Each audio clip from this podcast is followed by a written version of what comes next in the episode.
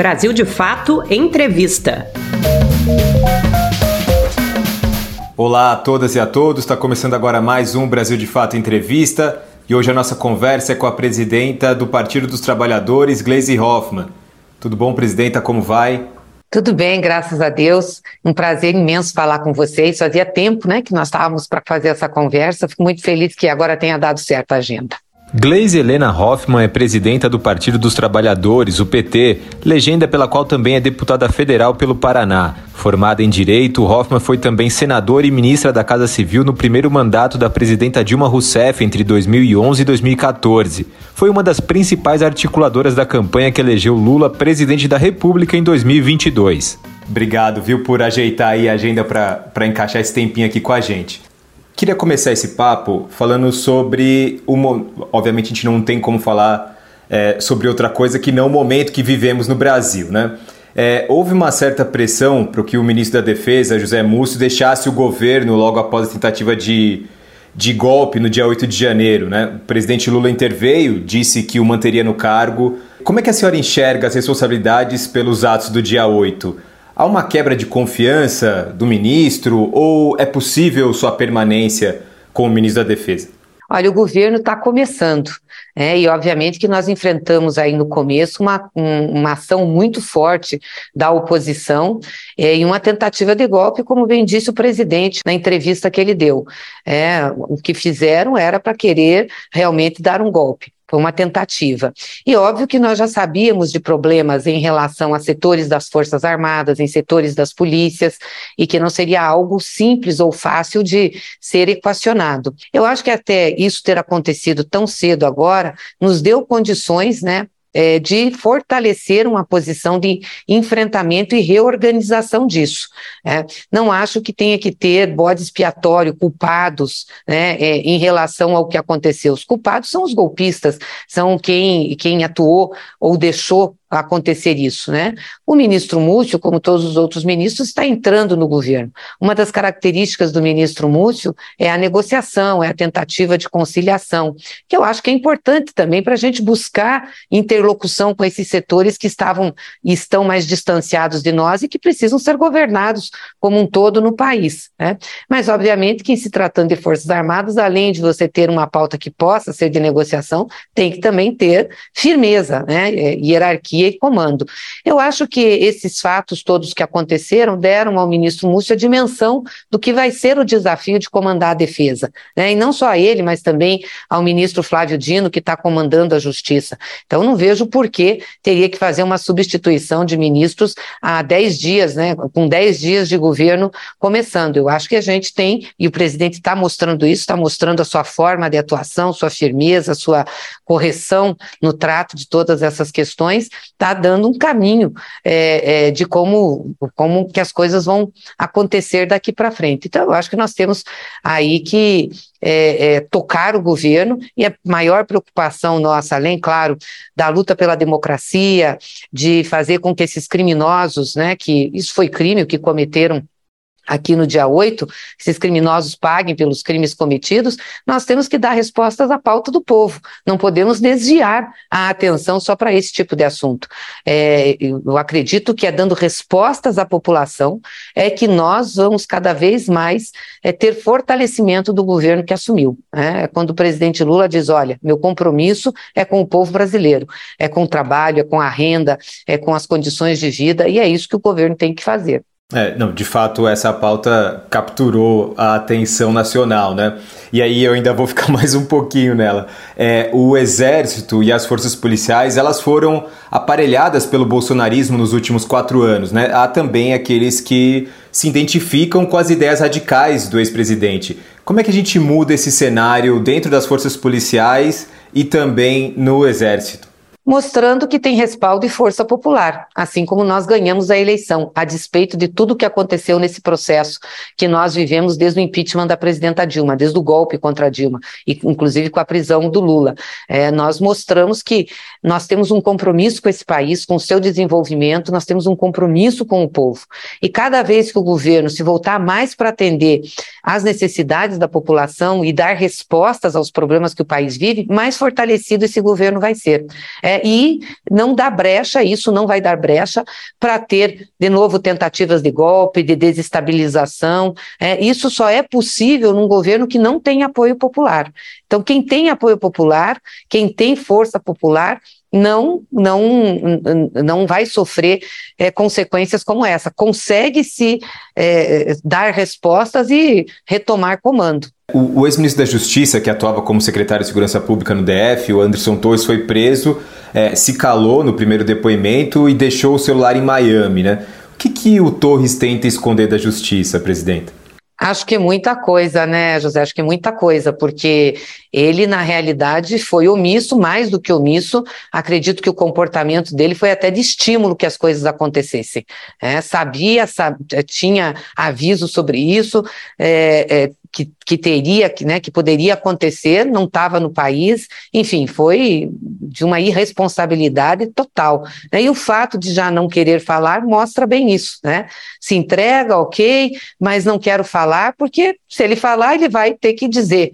Né, quem estava por trás, como que chegou a isso, por que, que ele fez isso. Então, como não quer falar, é que ele não tem o que dizer, né? A não ser realmente falar a verdade, que é o comprometimento dele com todo, com todo esse processo. E aí, na, durante busca e apreensão da Polícia Federal na residência do Anderson Torres, foi encontrada uma minuta, uma minuta golpista, né, que tentava fazer uma intervenção é, na, no TSE e nos ministros da Suprema Corte. Tanto essa minuta quanto os atos golpistas, elas podem esbarrar é, no ex-presidente Jair Bolsonaro?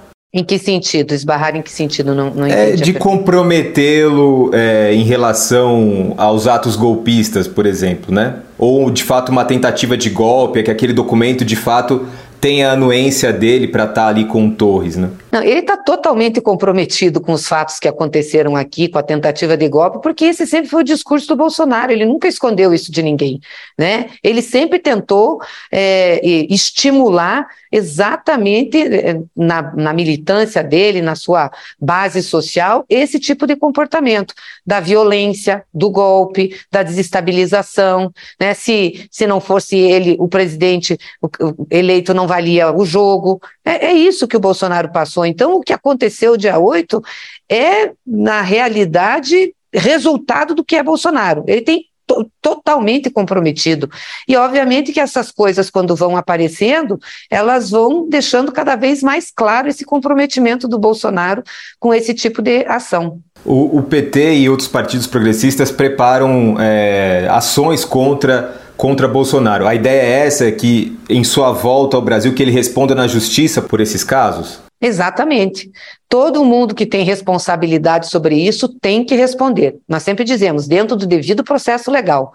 Não queremos para outros, para os outros o que fizeram conosco.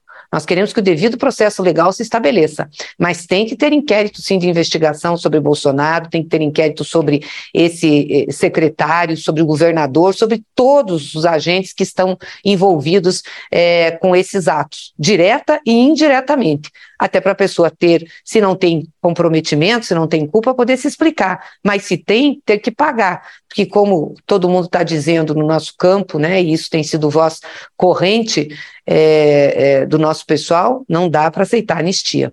Qual é o trabalho, presidenta, que a esquerda e também dos partidos progressistas é, tem que fazer para ressignificar a importância da política e da democracia? A gente viu esses valores sendo testados de alguma maneira nos últimos, nos últimos quatro anos e principalmente agora, nesse começo de janeiro, né?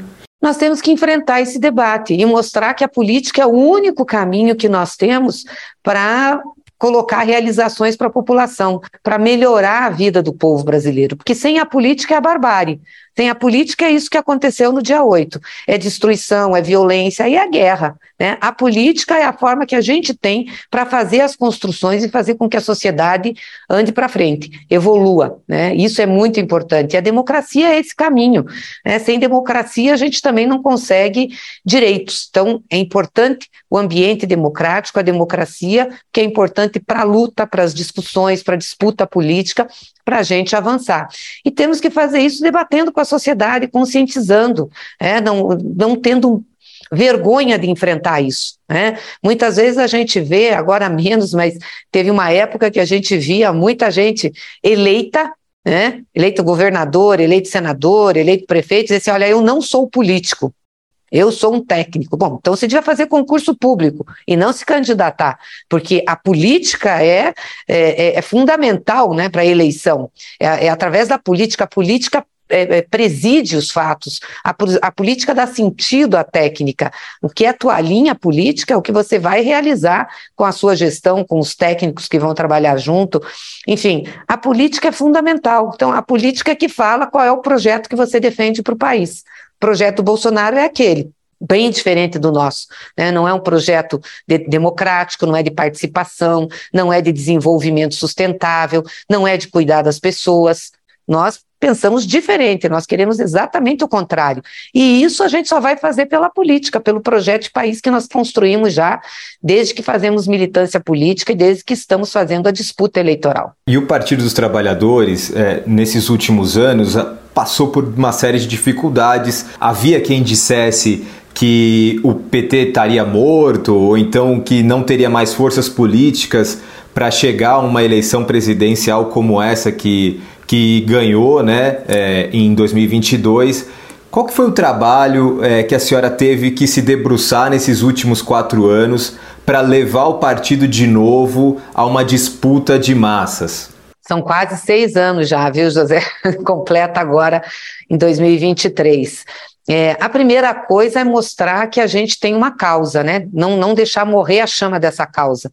Por que, que o PT nasceu? Por que, que o PT existe? Qual é, é, é, o objetivo desse partido?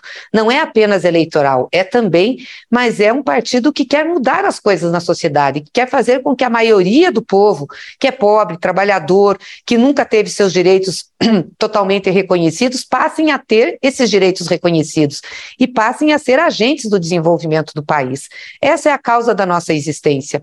Então, quando os momentos estavam mais difíceis, nós relembramos isso né, e, e voltamos à nossa atuação total para o reencontro do partido com os movimentos sociais, com a militância de base, com a participação, com o calendário de lutas. Fizemos isso, reestruturamos os nossos, as nossas secretarias, os nossos setoriais, fizemos uma, ter uma participação maior nas instâncias partidárias, da base é, social do partido, enfim. E dissemos: olha, nós temos que lutar, não é porque as coisas estão difíceis e que estão dando um veredicto que nós vamos acabar e que nós vamos nos encolher no canto, de jeito nenhum. Aliás, quando isso acontece, é quando a gente mais precisa lutar, exatamente para superar. E foi muito legal porque a nossa militância correspondeu demais a isso, salvou o nosso, nossa história, nosso partido, os militantes dos movimentos sociais. Então, nós, nós tivemos eu acho que uma vitória política muito, muito importante, ultrapassando todos esses fatos difíceis. E chegamos até aqui, né? Voltamos a eleger Lula. A senhora foi uma das responsáveis por articular, por fazer essa costura dos partidos que apoiaram o, o presidente Lula durante a campanha, né? É, foi uma costura gigantesca, um arco de alianças muito grande, de fato. É, qual foi o tamanho desse desafio e como responder a eles daqui em diante? Até porque não são só partidos é, ligados é, ao progressismo, à, tradição progressista brasileira. Tem gente de centro, enfim, tem gente de tudo que é canto, né? Como dar conta disso? É, esse é um desafio grande mesmo. Primeiro, foi montar aliança para fazer a disputa eleitoral que nós começamos com os partidos do nosso campo. E essa é uma construção que se deu desde, desde 2018, logo após a eleição de 2018, a gente já começou um trabalho de articulação desses partidos para atuar junto na Câmara dos Deputados, no Senado e também nas frentes populares né, de luta, porque desde lá a gente está travando uma luta grande para poder é, é, fazer o um enfrentamento ao bolsonarismo, primeiro ao governo do Temer, depois ao bolsonarismo. E isso foi criando uma relação de convivência, de aproximação, né, de, de alinhamento político. Então, quando nós começamos a a eleição com o presidente Lula, a, a, campanha com o presidente Lula, nós já tínhamos esse conjunto dos partidos de esquerda e centro-esquerda aliados. E aí fomos buscar mais partidos ao centro. E não foram partidos inteiros, tivemos setores, né, setores do MDB que vieram conosco, do PSD, também outros partidos menores que não estavam, como Solidariedade, é, como PROS, enfim, a rede, né, que também se somou, e conseguimos com esse movimento, e mais um movimento da sociedade civil organizada e dos movimentos sociais, com a pauta da democracia, fazer o um enfrentamento ao bolsonarismo. E foi uma campanha dura, difícil, vocês acompanharam, uma campanha que se gastou muito dinheiro, o ministro Fernando Haddad fez um cálculo para nós de que é, da pré-campanha até a campanha, o Estado brasileiro colocou em ações né, diretas para a população, isso justamente para ir buscar essa questão dos votos, mais de 300 bilhões de reais em auxílios, empréstimos, liberação de orçamento secreto, e além de toda a máquina bolsonarista da mentira, né, que foi muito utilizada também. Mas nós conseguimos com essa frente. Só que essa frente não elegeu um número suficiente de deputados para dar sustentação, deputados e senadores para dar sustentação para o presidente no Congresso Nacional. Nós temos um sistema presidencialista e que precisa do Congresso Nacional para aprovar uma série de matérias. Então, a gente precisa também estabelecer uma maioria. Isso fez com que a gente tivesse que avançar em partidos que nem estavam conosco no primeiro turno. Alguns, de, né, um, um desses partidos, como a União Brasil, tinha uma posição mais pró-Bolsonaro.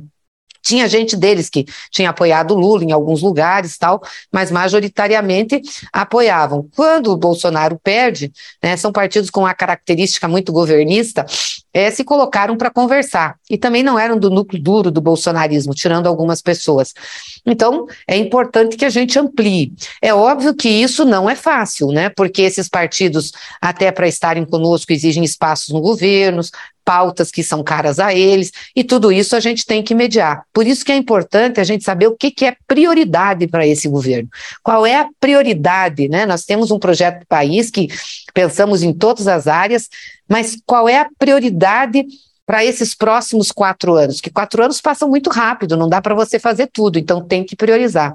E são essas prioridades que têm que balizar as nossas negociações.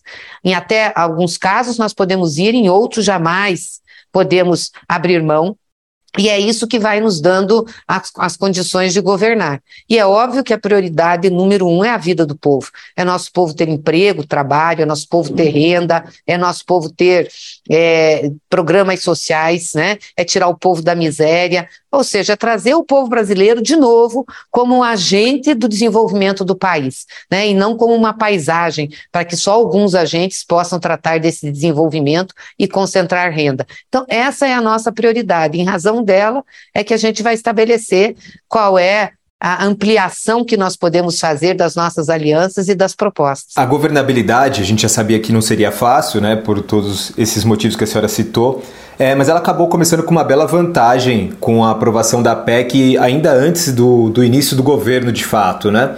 É, e aí também essa, esses atos golpistas, enfim, eles esvaziaram um pouquinho essa pausa da direita radical, a força da direita radical no Congresso, e talvez tenham concentrado um pouco mais de força é, no presidente Lula. Isso é, vai ajudar? É, esse momento agora ajuda a tentar trabalhar pautas que estavam meio ali é, correndo paralelamente? Enfim, a gente já tem a reforma tributária que vai ser, como o ministro Haddad disse, dividida em duas, né, em dois momentos. Esse primeiro mais focado em um, em um ponto, o segundo focado em renda. Eu acho que ajuda sim, porque o que aconteceu agora nesse início do ano foi muito impactante para todas as instituições, inclusive para o Congresso Nacional.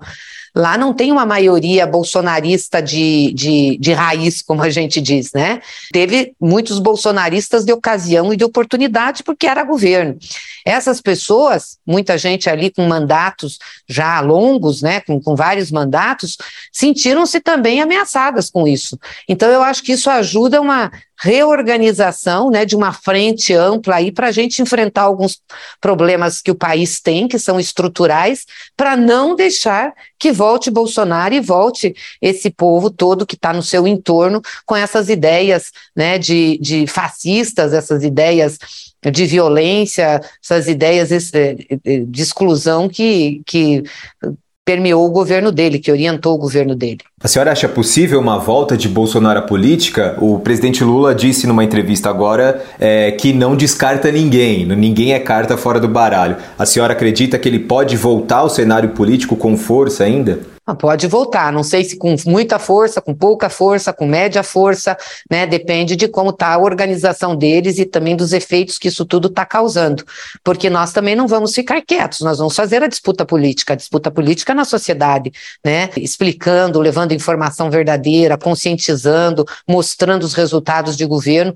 Mas eu acredito que possa, eu penso como o presidente Lula, não se descarta ninguém do processo político. No dia da apuração dos votos, lá no segundo turno, eh, fiz uma pergunta à senhora sobre o ministro do Supremo, Alexandre de Moraes. E agora eu volto a fazê-la em um outro cenário. Mesmo sendo instigado por outras instâncias a agir, né? Eh, as decisões que, que tem passado pelas mãos do, do Alexandre de Moraes a senhora não acha que elas revelam um poder demasiado é, nas mãos de um juiz do STF? Óbvio que tem uma luta contra o fascismo, contra o nazismo acontecendo nesse momento, né? nas trincheiras. É, mas qual que é o perigo dessa concentração de poder?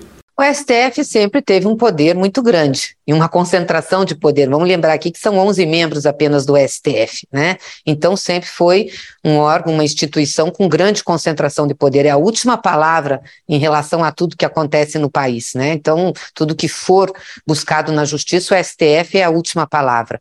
Com a, os acontecimentos, que não são só de agora, mas que vêm já de um tempo, de ameaça à democracia, ameaça às instituições, o STF foi muito recorrido. Né? Com a negação da política também e com o Congresso Nacional muito subserviente ao Bolsonaro, né? deixando acontecer, o STF passou a ter um papel. E lá as matérias são distribuídas, né? E, e, e, o juiz que recebe uma matéria acaba ficando responsável por tudo que é correlato àquela matéria.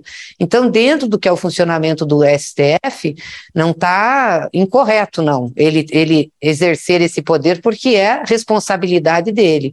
E acho que ele tem sido muito correto, tem, tem é, é, agora decidido dentro da legalidade, tem, tem é, defendido o Estado democrático de direito, tem feito o embate necessário, ele tem sido responsável, um dos grandes responsáveis por a gente poder fazer esse combate ao fascismo que estava pretendendo crescer no Brasil, se instalar aqui. Ainda sobre a governabilidade, né? Com a senhora comentou sobre União Brasil, é como alguns partidos foram, é, foi importante que alguns partidos compusessem é, o governo nesse primeiro momento, né?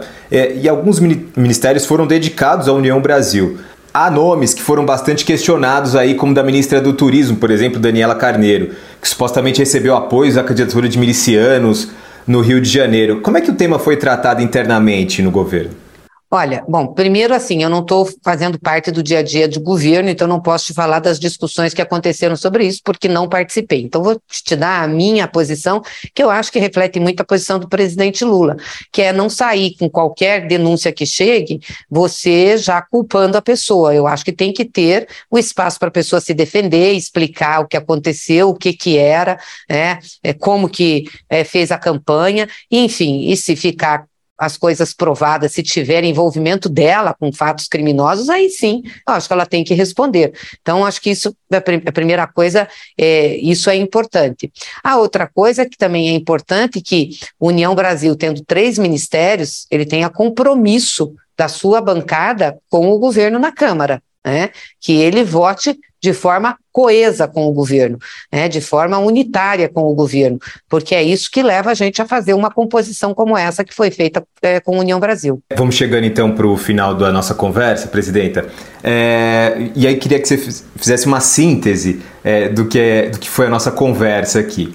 É, o, o, Brasil viveu um momento intenso de festa com uma posse extremamente simbólica, inédita, né, com o povo brasileiro subindo a rampa eh, junto com o presidente Lula.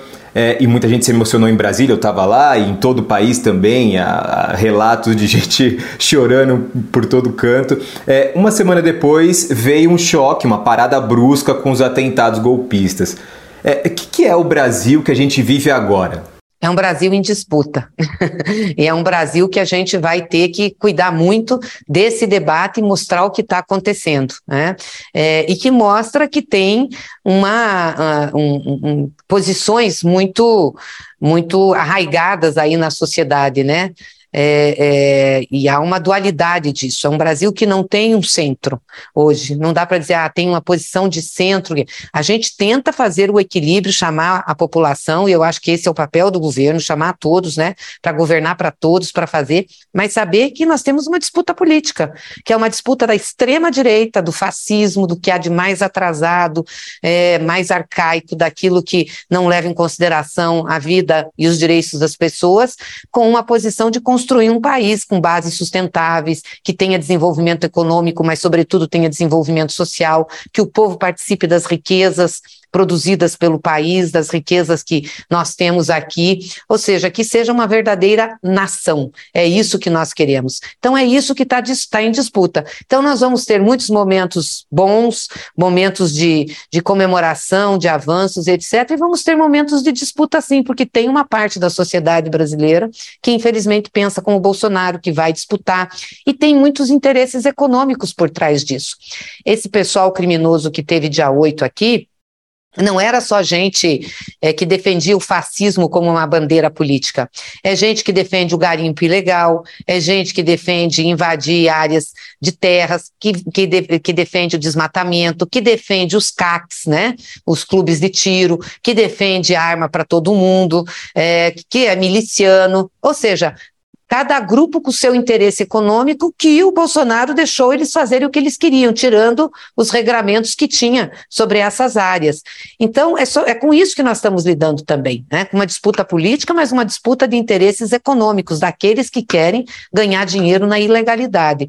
Então, nós temos que estar preparados. Por isso que eu acho que a resposta do governo foi muito boa, do presidente Lula, né, que coordenou essa resposta, foi firme, categórico, e eu acho que agora a gente tem que passar para a pauta da vida do povo.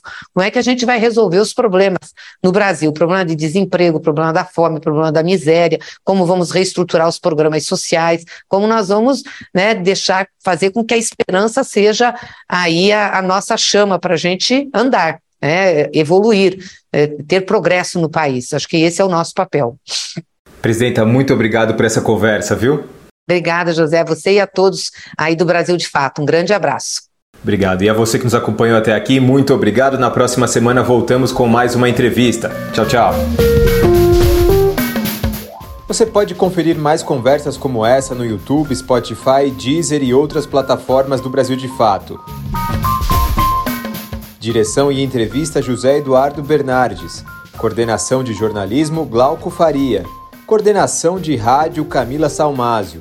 Coordenação de audiovisual Monize Ravena.